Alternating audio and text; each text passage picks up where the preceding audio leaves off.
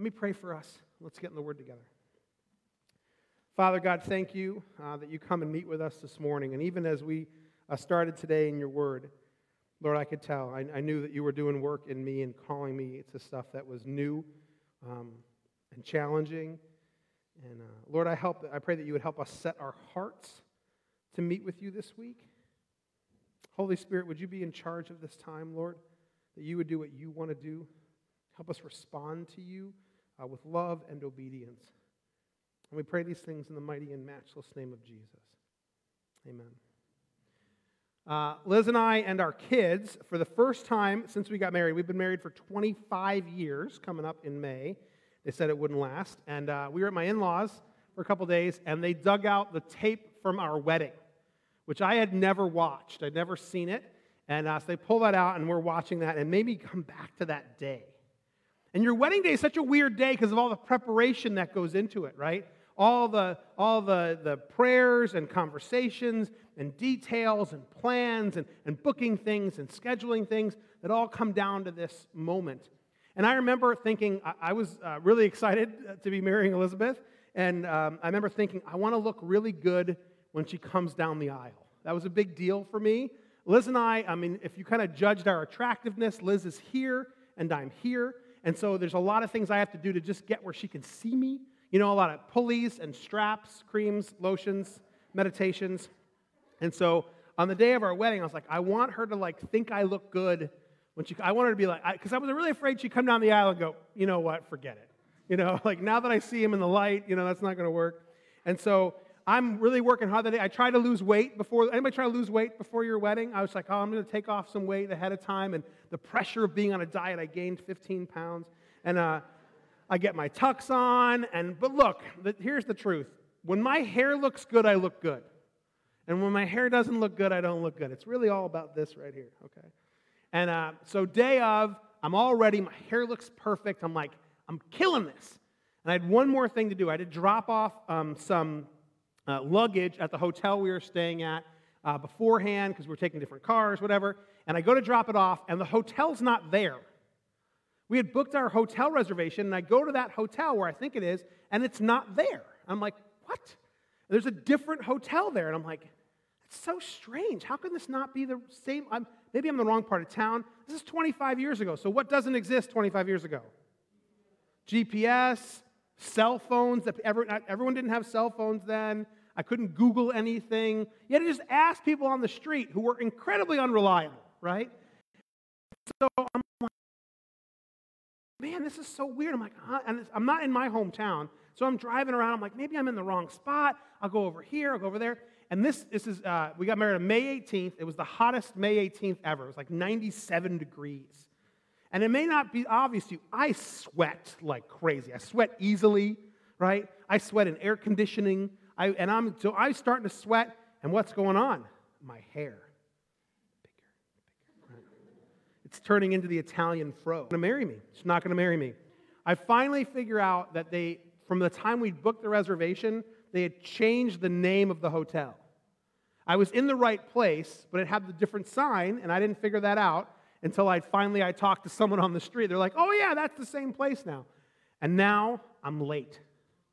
I go flying back to the church. I run in, and we're about to like go out, right? And my hair is terrible, and it's like had sweated and dried. You know how that happens? You know, and it's sticking up, and I'm like, "Oh man." And I'm like, I look ridiculous, and I'm all sweaty, and like a lot of my parts of my, you know, tux I had to make sure stayed closed because there was a lot of things that had seeped through. It was terrible. And then um, I'm like, she's going to see my hair and I'm done. She's going to walk out and leave me. Her high school boyfriend was like waiting outside, ready to check in. He's like, I'm ready. My hair looks good. And, um, and so thankfully, one of my uh, uh, groomsmen from Jersey is ready for such an emergency. He pulls out like a two pound tub of product. He goes, I got you. I don't even see it. I never look at myself in the mirror after this hits it big, goes large, like my head went down, you know? And he, I got you, don't worry about it. I take care of it. You look fantastic, right? All right, whatever. I'm nervous. We go, we go, and, here comes Liz down the aisle with her father, and I am just, Liz looks like, like the dawn of the first day. I mean, I'm just like, oh, that woman, I mean, people ask me, what did, what did you think when she came down the aisle? I said, I, how could I be in the presence of such beauty? And I hope my father in law doesn't punch me, right? He's a very scary looking guy. And, uh, and I, we asked her later, I said, what did you think when you saw Gary? And she goes, I just was wondering why he was wearing a helmet, right? All that preparation, she married me with the helmet, right? Look, we put a lot of preparation in. We put preparation in for our wedding days. Uh, you get ready for your first day of school. If you're going to have people over your house, for the career you're going to have. And when we prepare correctly, it, it, not, only, um, it not only helps us feel better, it helps us experience and benefit from the moment or the season that we're preparing for. Well, next week, we're going to celebrate the resurrection. It's this linchpin moment of human existence. And how we respond to the resurrection is the greatest determiner of our eternity. And so, considering the resurrection is not something we want to do lightly. We don't want to wander into, we don't want to sneak up on it, but it's in our calendar as a church and as a kingdom people on purpose. Because normally we run around doing whatever, right? And we kind of check in there and we meet with God a little bit here. And yet there's this place in our calendar where we're supposed to kind of stop and consider the death and resurrection of Jesus. The most important thing that ever happened. We need to stop and consider it. And you can't do it fast. You ever try to have a quiet moment with God really fast? And you're running around, you're like, okay, I'm going to come down and meet with the Lord. Okay, now I go. It doesn't work like that. We have to prepare our hearts for that. We have to get ourselves quiet. We have to sit and meditate on the scripture. We have to process out distractions. We live in such a busy, chaotic world. We need to take some time to really sit with the Lord. So I want to get us started on that today. And maybe you've already been in a season, and I hope you have been, of, of quieting your heart and thinking about the death and resurrection of Jesus. But what I want to do today is I want to walk through uh, the passages from Palm Sunday, the ones that tell that story, and have us kind of consider where we're at and ways that we can kind of maybe work through some obstacles or maybe misconceptions and then sit at the feet of Jesus for a little while. All right? There's lots of places where um, that story is told. All the Gospels have that story, but we're going to look at it in John chapter 12. So if you've got a Bible, you can turn there, or we'll have it up here. So, John chapter 12, starting in verse 1, says this It says, Six days before the Passover, Jesus came to Bethany, where Lazarus lived, whom Jesus had raised from the dead. Here, a dinner was given in Jesus' honor. Martha served, while Lazarus was among those reclining at the table with him. A few months back, we looked at this passage, incredible, where Jesus raises Lazarus. He powerfully calls him out of the tomb. And that miracle doesn't just stay in that moment, it reverberates. If you raise a guy from the dead, it's a big deal. That story gets around. And so they're celebrating that now by throwing a dinner for Jesus. I love that this is what happens. Like, imagine that conversation. What do you get a guy who raised you from the dead? You know, let's throw him a dinner. You know, I'll make, I'll make the crab cakes, whatever we're going to do, right? This probably probably wouldn't eat shellfish. All right, that's all right. So they throw this dinner from Jesus, and Martha is working as always, and we'll find out where Mary is. But where's Lazarus, the guy who got raised from the dead? He's laying down. Can't you look at Martha being like, Would it kill you to help me, Lazarus? You can't get up a little bit? Okay, I guess I'll work, right? And then we come to Mary. And Mary's doing something that's going to create some controversy. Here's verse 3 of chapter 12. It says, Then Mary took about a pint of pure nard, an expensive perfume, and she poured it out on Jesus' feet and wiped his feet with her hair. And the house was filled with the fragrance of the perfume. But one of his disciples, Judas Iscariot, who was later to betray him, objected Why wasn't this perfume sold and the money given to the poor? It was worth a year's wages. He did not say this because he cared about the poor, but because he was a thief. And as keeper of the money bag, he used to help himself to what was put into it. Leave her alone, Jesus replied. It was intended that she should save this perfume for the day of my burial. You will always have the poor among you, but you will not always have me. So Mary pours out her expensive perfume on the feet of Jesus, and Judas, and he's right, says it's worth about a year's wages. And she wipes his feet with her hair, and the fragrance fills the room. It's a lot of perfume, a pint of perfume. And this is worship from Mary. Now, where does she have a, a, a perfume that's worth a year's wages? We don't know. Uh, we don't know if they're wealthy people, but most likely it's probably a fairly a family heirloom. It's something that's been passed down in their family as the valuable thing that they have. Like how a family might save a piece of jewelry or something, and that's their thing they're going to use when things go rotten, right? This is how I could sell this. This is something we use as our security. And she takes all of it and pours it out on Jesus. This is her worship. But while she's doing this, Judas questions her. He says, Well, this is a waste. Why are we wasting a year's wages on Jesus' feet? Let's give it to the poor. And John, who's writing this story down later, tells us the motive behind Judas's words. Judas doesn't really want the money to go to the poor. He's the money holder for the group. He's the kind of person who makes themselves the banker in Monopoly. Why do people make themselves the banker in Monopoly? Is it to ensure that a fair and equitable distribution of the cash is done? No. Why do people make themselves the banker? To steal, right? Think we don't know you people who are bankers in Monopoly, right? He's hoping to have the perfume sold so he can take a little taste, so he can skim some off the top. So Mary's worship of Jesus is questioned. And in the moment, those that are there, except for Jesus, they don't know the real reason that Judas wants the perfume sold. And his argument makes some sense. I remember making this argument myself.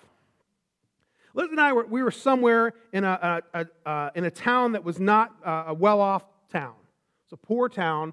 And in the middle of this town was this beautiful church, ornate, right? Gold trim, beautiful statues. Maybe you've seen this, right? And you're like, man, it's a go-. And I remember thinking while I was there, what Christians made this decision?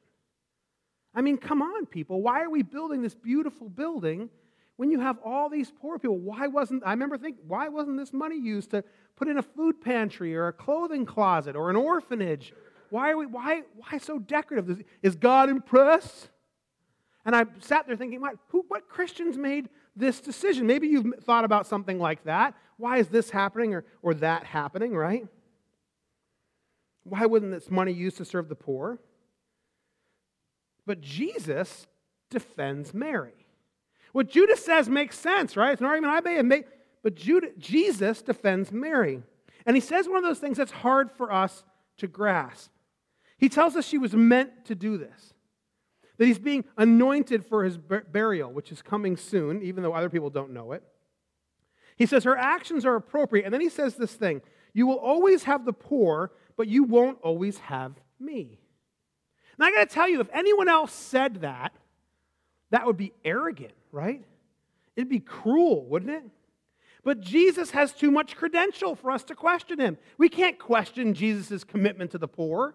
He spent his whole ministry taking care of the poor, right? He always stayed in the poor places. He gave himself the, the seat of least honor. He feeds people, he heals people, he casts out demons, he lifts up the oppressed. If anyone knows how to serve the poor, it's Jesus. We can't question him. We're like, well, what's he doing then? And so Jesus is actually saying something a little different because you're always going to have the poor with you. He's saying if you want to help the poor, go ahead. If, you, if you're so concerned about helping the poor and you're wondering about how she's doing her thing, go ahead. I imagine if Jesus was standing next to me in this town that needed help and I was criticizing this building, he would have said, If you want to help these people, go ahead. They can deal with me on what they did with their resources. How about you deal with me about what you do with yours? You got money in your pocket. Did you walk down and go help somebody? Are you starting an orphanage? Are you giving to the food pantry? Or are you just criticizing what someone else is doing? He goes, Shut up. right? He says, Back off of Mary. She knows what she's doing. She's part of a larger story. And he says, Look, you're always going to have opportunity to serve the poor, but there's a unique thing happening with Jesus. He's not going to last long in this scenario. His hour is approaching. Meanwhile, verse 9, a large crowd of Jews found out that Jesus was there. and came not only because of him, but also to see Lazarus, whom he'd raised from the dead. Jesus had become quite famous. The crowds gather around him, and they want to see the guy who came back from the dead. Everybody is celebrating. Not everybody is celebrating. Verse 10. So the chief priests made plans to kill Lazarus as well. For on account of him, many of the Jews were going over to Jesus and believing in him. What's wrong with this picture? Let's kill Lazarus. Can you imagine Jesus going like, go ahead, kill him. And back. Right? Let's kill Lazarus. Jesus is like, and back. I just did it once. It's not that hard for me to do behind my back and back. And what else are they doing? They're ignoring the evidence that Lazarus has been raised from the dead. They skip that part. They're like, man, this resurrection of Lazarus is very inconvenient for us. It's going to make us look bad. People are following the guy who can raise the dead instead of us. I mean, can you imagine people following someone going to raise from the dead instead of us, corrupt religious leaders who think we know everything? This is ridiculous. We have to teach the people better. Why would they follow someone just because he raised someone from the dead? Like, that's so hard, right? You know what we'll do? We'll kill that guy. Right? It's kind of pointless, right? The leadership is worked up, their grip on power is loosening, the crowds are following Jesus. Verse 12 it says, The next day, the great crowd that had come for the festival heard that Jesus was on his way to Jerusalem. And they took palm branches and went out to meet him, shouting, Hosanna! Blessed is he who comes in the name of the Lord. Blessed is the King of Israel. Now, the palm branches were a national symbol for Israel. They waved them in celebration. It was even uh, stamped on their coins. And palms were easy to find. Date palms are everywhere in Jerusalem. Jesus had come from Bethany, just a couple miles away, and when he arrives, there's this huge crowd there. Why? Because it's Passover week. On Passover week, people would make pilgrimages to Jerusalem. Uh, the, the historian Josephus tells us that one of those Passover weeks, they did like a sense, they did like a count of the crowd, and they came up with 2.7 million people.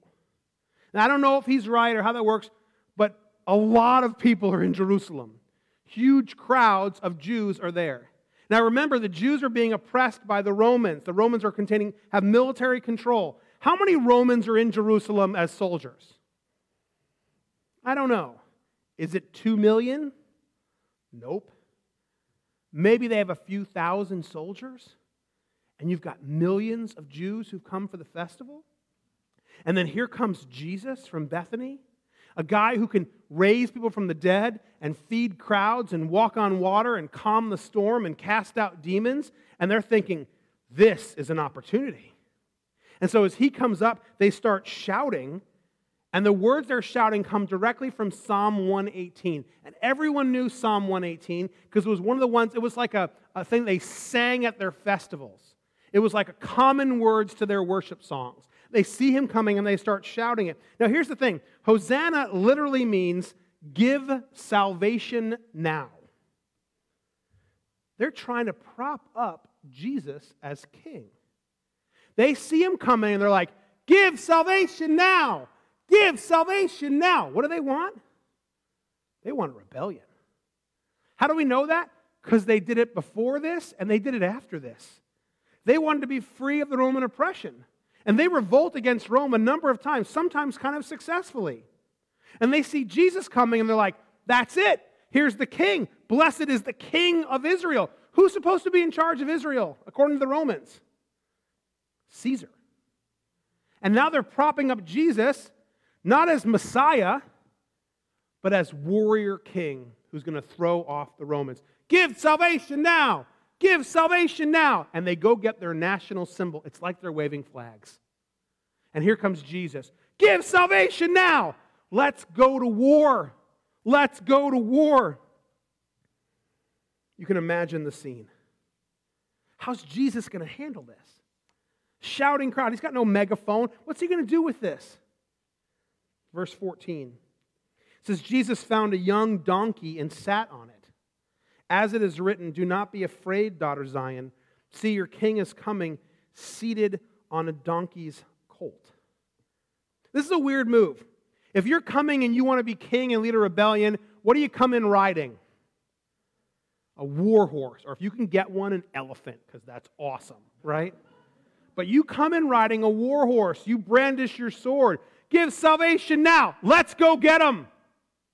Let's throw off Rome. Remember a few different times they've tried to make Jesus king? Let's follow this guy. He's got the crowds. Everyone loves him, right? But Jesus instead goes and gets a donkey. Now, it's not in this story, but in the other Gospels, it tells us that he set the donkey up. Beforehand, he says, Hey, go to this place. There's a donkey there that's never been ridden. Bring this donkey over here. I don't know how tough you can look riding on a donkey, but not that tough. You're not up here like you would be on a horse, you're down here. The horse comes in, the donkey's like, right? So Jesus purposely lowers himself. Why? We find out. It tells us, John tells us, this quote from Zechariah 9 9. Let me read you Zechariah 9 9. It says, Rejoice greatly, daughter Zion. Shout, daughter Jerusalem. See, your king comes to you, righteous and victorious, good so far, lowly, and riding on a donkey, on a colt, the foal of a donkey. I will take away the chariots from Ephraim and the war horses from Jerusalem, and the battle bow will be broken. He will proclaim peace to the nations. His rule will extend from sea to sea and from the river to the ends of the earth. Did you hear that? The crowd wants warrior King Jesus to come in on his horse with his sword. Jesus goes, Let me get on a donkey and let me come in humble because I'm not coming to start a war, I'm coming to bring peace. He's coming to proclaim peace. Look, they could have overwhelmed Rome, but Jesus echoes Zechariah 9 and comes in humility. He's not the king they're expecting. He's not coming to lead a war, but to die to make peace. I gotta tell you, this made me re examine some stuff from when I was a kid. Uh, we would occasionally uh, go to a traditional church when I was a kid, and on Palm Sunday, what did we have? Palms. And what did we do? Hosanna, right? Hosanna, give salvation now. And I'm like, huh, that's weird. Is this crowd the crowd of true worshipers? True worshipers wouldn't turn into the angry mob in four days, but these guys did. They said, Jesus, we want you to be this. Jesus says, I'm not that. I'm something you weren't expecting. We want to throw back Rome and have political power. I want to bring peace to the earth. Let's have a victory parade where you lead us in war. How about you pick up your cross and follow me? Do you see the dichotomy there, right? Verse 16, this wasn't easy for his disciples to understand. He says, At first, his disciples did not understand all this. Only after Jesus was glorified, they realized that these things had been written about him and these things had been done to him. Even his disciples don't really get it. Everyone's caught up in this. They're the same people, even after the resurrection, they say to Jesus, Are you now going to restore the kingdom to Israel? They're in this group too. They want that. They want the throwing off of political oppression. So Jesus rides in on a donkey, but the crowd surges on. Verse 17. Now, the crowd that was with him when he called Lazarus from the tomb and raised him from the dead continued to spread the word. Many people, because they had heard that he performed this sign, went out to meet him. His miracles had gone ahead of him. The crowds who were gathering for Passover are now instead turned to him. Everyone is ready for something to happen, mm, except the Pharisees. Verse 19. So the Pharisees said to one another, See, this is getting us nowhere. Look how the whole world has gone after him. This is a great setup for where we're going to go next week. The Pharisees' jealousy is going to swell against Jesus. And before a week has passed, they're going to take their own action. Judas, who's been rebuked when he tried to correct Mary, well, he's going to make his move. The Pharisees are going to make theirs. The crowd, which is celebrating Jesus and hoping to make him king, they're going to turn into a very different kind of crowd. But that's next week.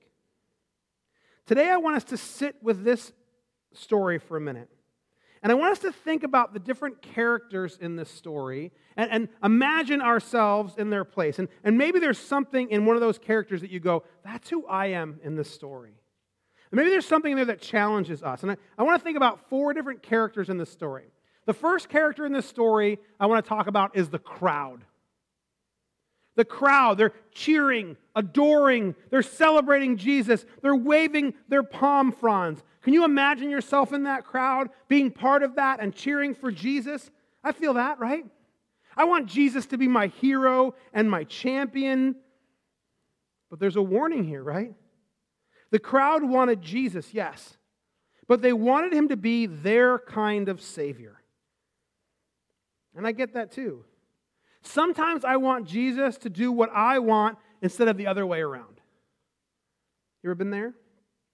Sometimes I want to win more than I want Jesus to win. The crowd is with Jesus for the parade and they hope for the overthrow of Rome, but they disappear when the call becomes about sacrifice and suffering. Am I just a member of the crowd who's rooting for my version of the Savior to come and I'm unwilling to accept that he's not who I want him to be? Then we have the Pharisees. You know, the Pharisees are afraid of what Jesus might take from them. They're afraid for their power and their influence, and they ignore the truth about Jesus and they fiercely defend their own position, their own righteousness. Again, this is a move I understand.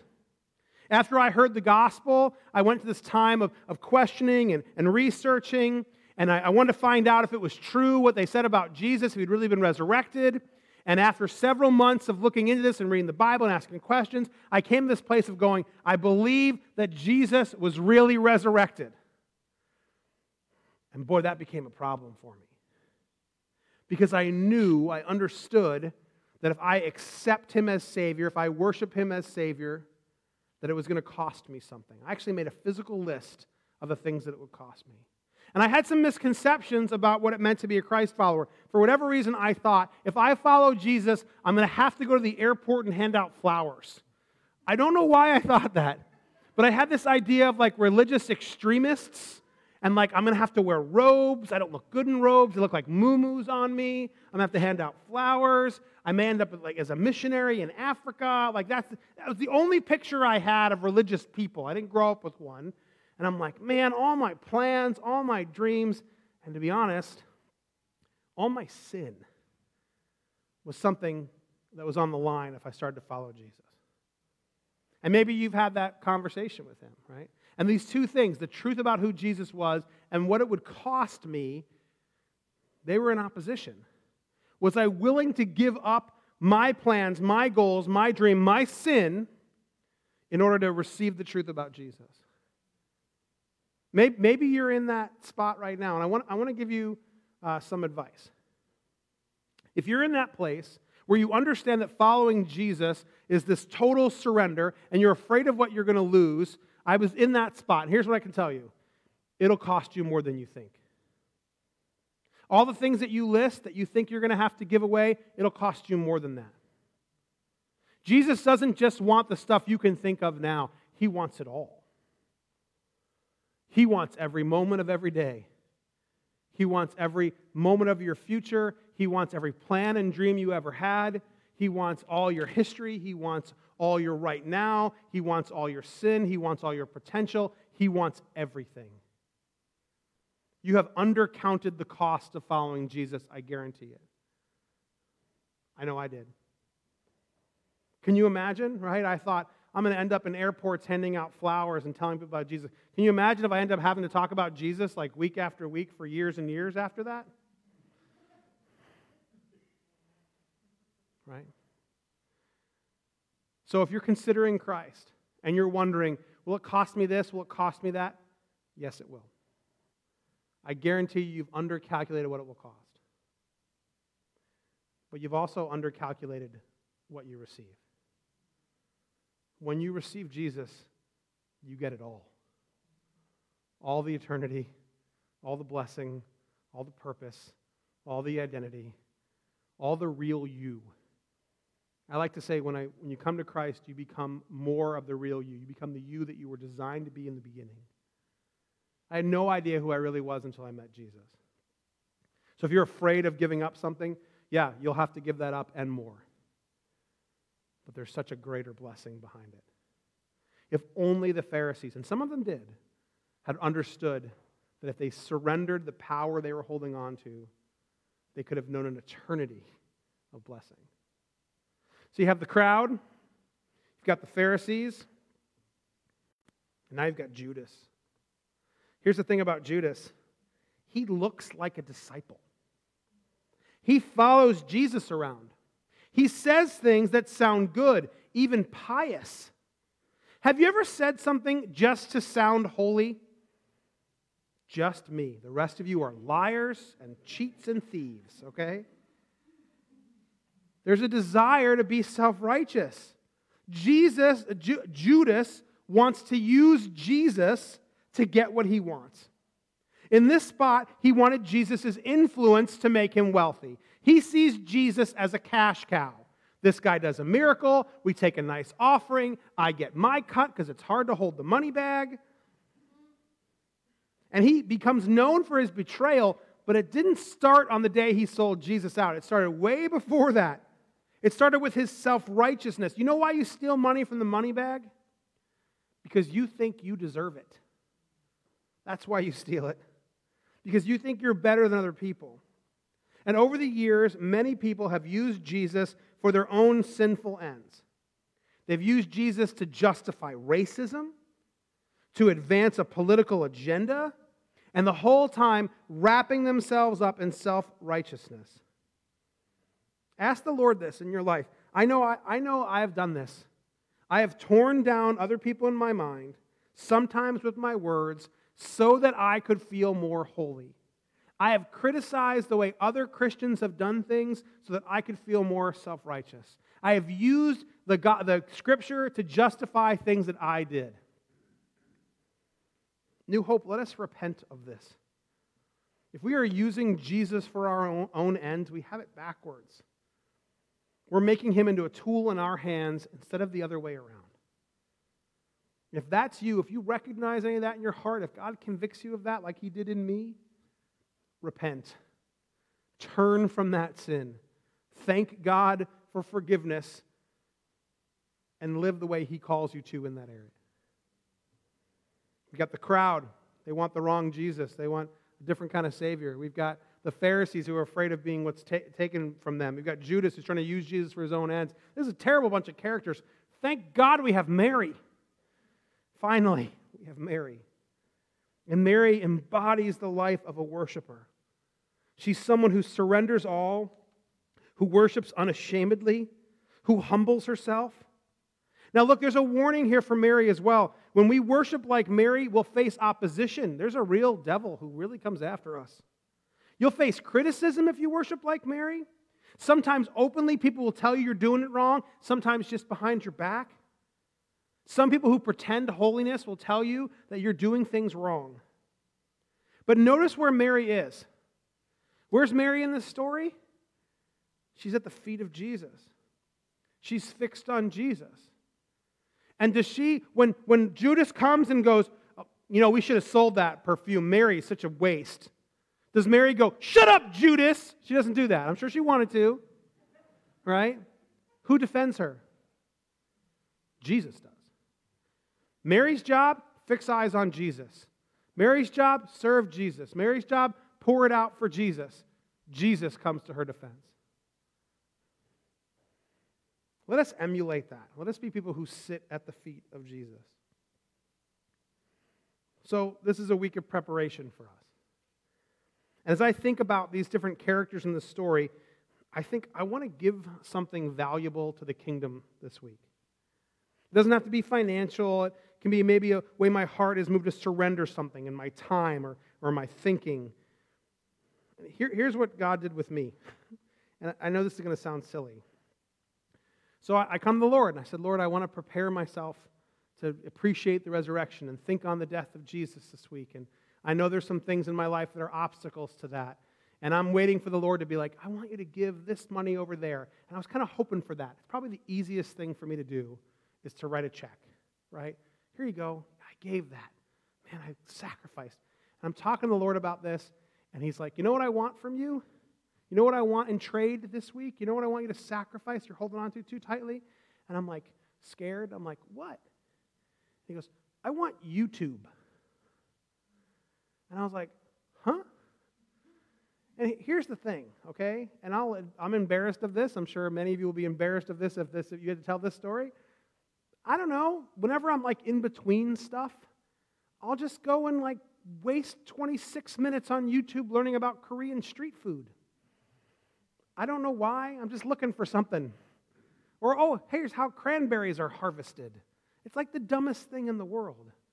And yet I fill in all these gaps in between events or phone calls or meetings or whatever, conversations with real people, with all this uselessness.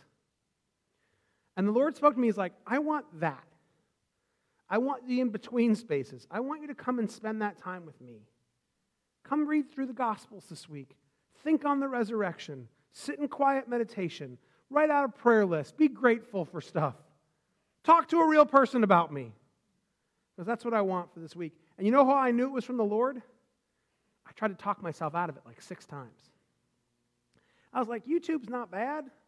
I like that guy who cooks. I used it for a sermon illustration, Lord. Doesn't that count? He's like, shut up, I want YouTube. For whatever reason, that's become a thing for me that's keeping me from spending time with the Lord. I'm not saying I don't have my devotionals. Days I have my devotionals, it's weird. I'll have my devotional and I'll check it off the list. I have my devotional. Now I'm going to go and watch this stupid video. And God's like, no, no, no, I, I want it all. I want the in between spaces. And so God led me to that this week. And I want to encourage you is that we're in a week of preparation to ask the Lord if there's something He wants from you. If there's a, a piece of a sacrifice, maybe, maybe it's giving up your morning coffee and giving that money to compassion. Maybe it's a relationship He wants you to lean into. Maybe it's time with Him that you haven't been spending. But I want to encourage you to give Him the opportunity to speak to you on this. Lord, would you show me how to be with you this week? How to prepare my heart? How to understand what, what, what, what's in me and what's in our world so that I really appreciate the power of Jesus' death and resurrection? Let me give this week to, to thinking on that, letting it shift in me, my priorities, my values. We have a lot of people we can be in this story, but I pray that we'd be people like Mary. People who sit at the feet of Jesus and give him our surrendered worship, taking that valuable thing that we have and pouring it out on his feet. Let me pray that for us. Father God, thank you that you continue to whisper to me over and over again, Come see me, come see me, come see me. And Lord, I pray against the obstacles that come in the way of that, the distractions and the rationalizations and the busyness, Lord. And I pray for me and for all of us in this room and those who are watching today, Lord, that just we'd hear that call. Come see me. Come sit at my feet. Surrender those things that you've been holding on to tightly and pour them at my feet. Let us be worshipers who worship you in spirit and truth. Thank you that you came to rescue us. You didn't leave us in our sin. Lord, we love you. We trust you. And we pray these things in the mighty and matchless name of Jesus Christ. Amen. Thank you so much for worshiping with us this morning. Uh, I pray that you just have a, a, a reflective and powerful Holy Week this week. Have a great Sunday.